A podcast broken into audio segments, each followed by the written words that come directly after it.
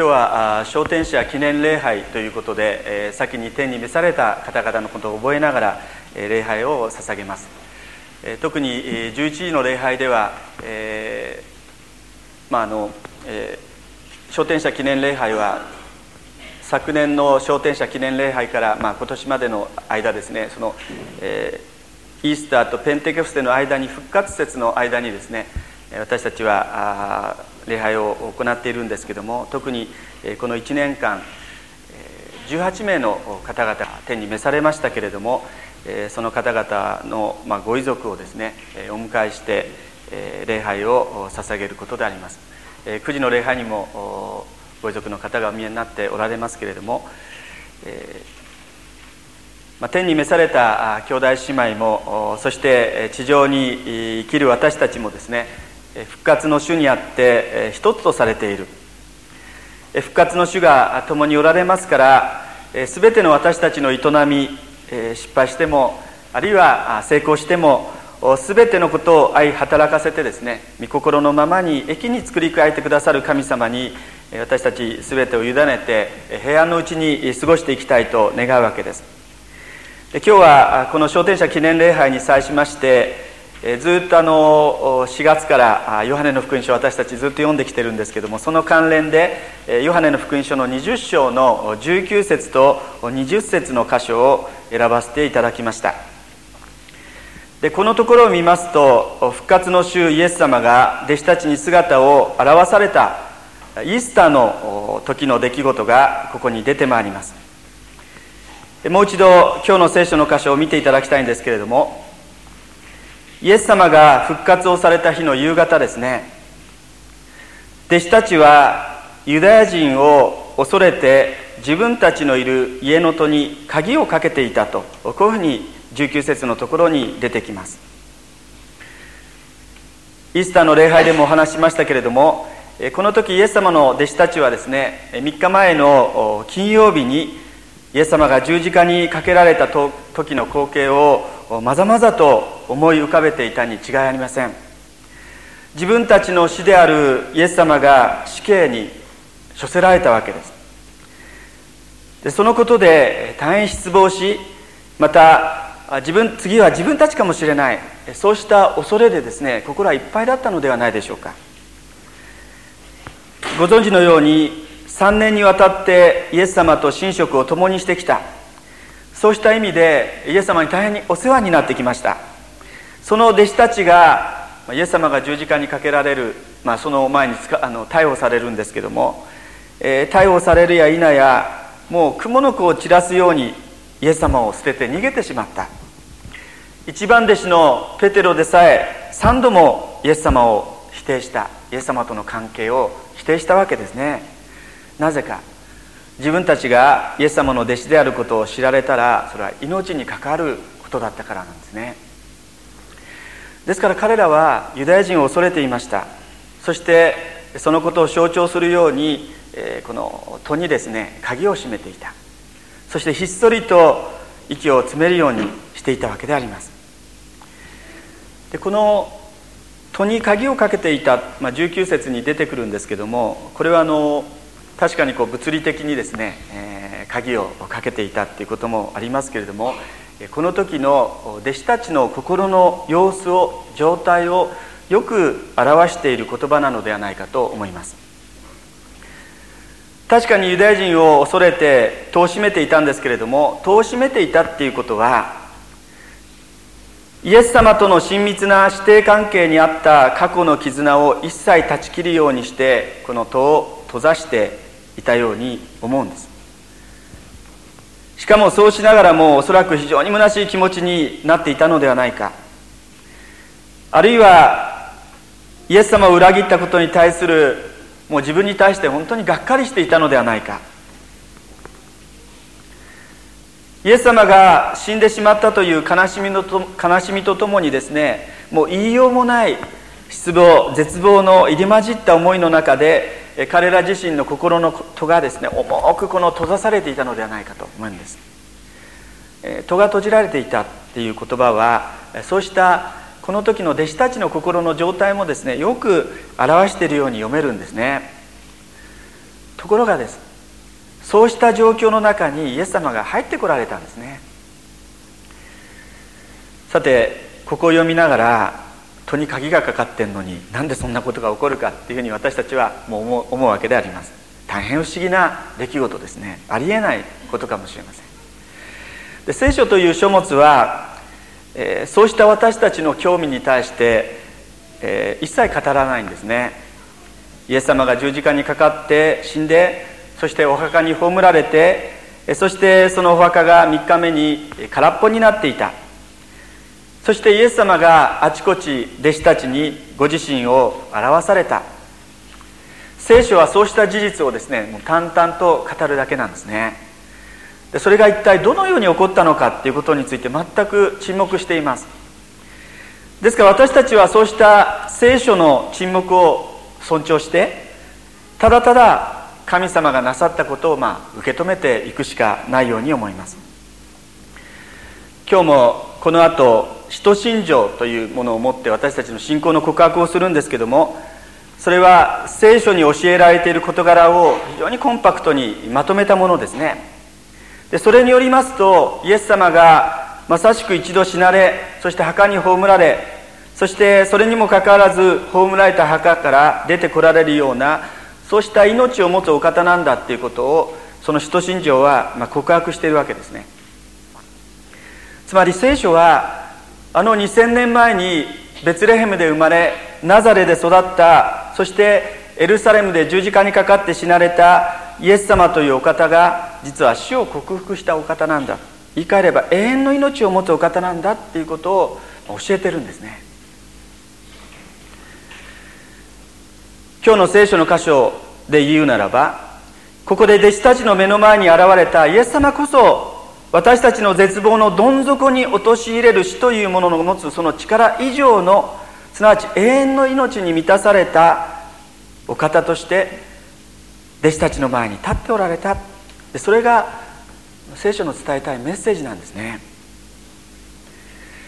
この時の弟子たちは弱さを抱えて心を重く閉ざさ閉ざしていました。もしかしたら私たちと同じかもしれません。私たちもさまざまな人間関係の中で、まあ、ゴールデンウィークが終わって久しぶりに明日仕事に行く方もおられるかもしれません。あまた嫌だなと。あのちょっと難しい上司に会わなくちゃいけないなとか思ってる方もあるかもしれません。そうしたさまざまな人間関係の中で心が通わないもどかしさを私たちは覚えます。私たちの愛する子供たちが親に対して固く心を閉ざしているということはないでしょうか。あるいはその逆もあるかもしれません。職場の同僚が心を自分に対して閉ざしているということないでしょうか。仲良くするはずの夫婦が固く心が閉ざされているということも起こるわけですね。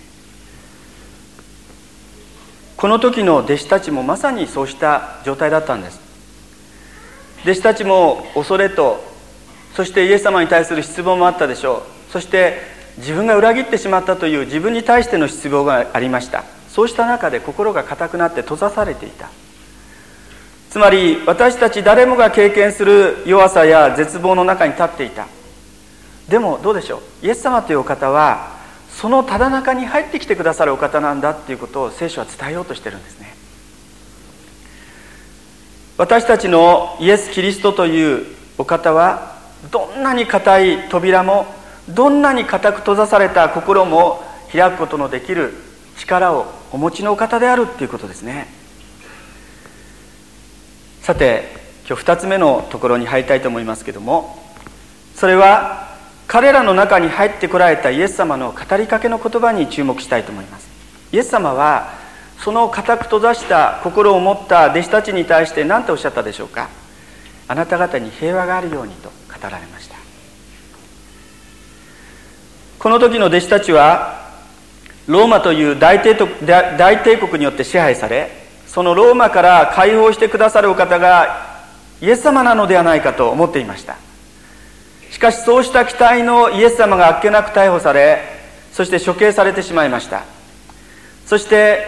残党狩りのようにですね政府によって残党狩りのように、えー、この混乱と恐怖の中に置かれていたのがこの時の弟子たちでありました。でこうした彼らに対してイエス様は一番最初に何を伝えたかったか。あなた方に平和があるようにってこういうふうに伝えたかった。これ先週の説教でも話しましたが平和があるように昔の聖書では安かれ安かれ。それもいいですね。いい響きです。安かれ。まあ、ヘブライ語で、まあ、シャロームっていう言葉だったのではないかと言われていますけれどもシャロームこれはあの「こんにちは」とか「こんばんは」というイスラエルでは挨拶代わりに使われるものですけれどもでもこの場面ではですね「こんばんは」っていうとちょっとなんか間抜けた感じですね。シャローム平和があるようにとイエス様その意味を込めてシャロームとお語りになった。あなた方に平和があるように。その挨拶は主イエス様がそばにおられることによって私たちに与えられる誠の心の平安があるようにっていうそういう意味ですね。思い返してみますとあのガリラヤの嵐の時もですねもう最初こんなになってたんですけどもイエス様が共におられることを知った弟子たちはその混乱の中にも不思議と心は平和でありました。あの台風の目のような中にですねこうすっぽり覆われて本当にこのイエス様のシャロームが与えられました。貧しい3年間の生活の中でお財布にはお金があまりなかったかもしれない。でももっと素晴らしいもので弟子たちの心は満たされていました。ですから彼らは本当の豊かさを味わっていました。なぜでしょう？それはイエス様がそこにいてくださったからですね。でこれがイエス・キリストを信じる者に与えられる恵みであり特権であります。状況は変わりません。その状況に置かれている私たちがその主の恵みの中で支えられている経験が実は信仰生活でした。ですからここであなた方に平和があるようにと言われた後でイエス様はご自分の手と脇腹をお見せになった。なんで手と脇腹を見せたんでしょうか？それは十字架にかかった時の傷跡がそこにあったからですね。つまり私こそイエスだ。あなた方と共にいるイエスだとそうに言いたかった。そして本当の平和をもたらすために一人一人に揺るがない心の平安を与えるために手とそして脇腹をですねその傷をお見せになった。まあ、この点についてもう少しお話したいなと思うんですけども手と脇腹を見せるそのことは今ここに立っているお方こそまさしく十字架にかけられてそして一度死んだお方であるということですね。そして本当に不思議なことなんですけども今彼らはその手手と脇腹にある傷傷のあるそのイエス様の亡骸の前に立っているのではありません。そうではなくてその死からよみがえった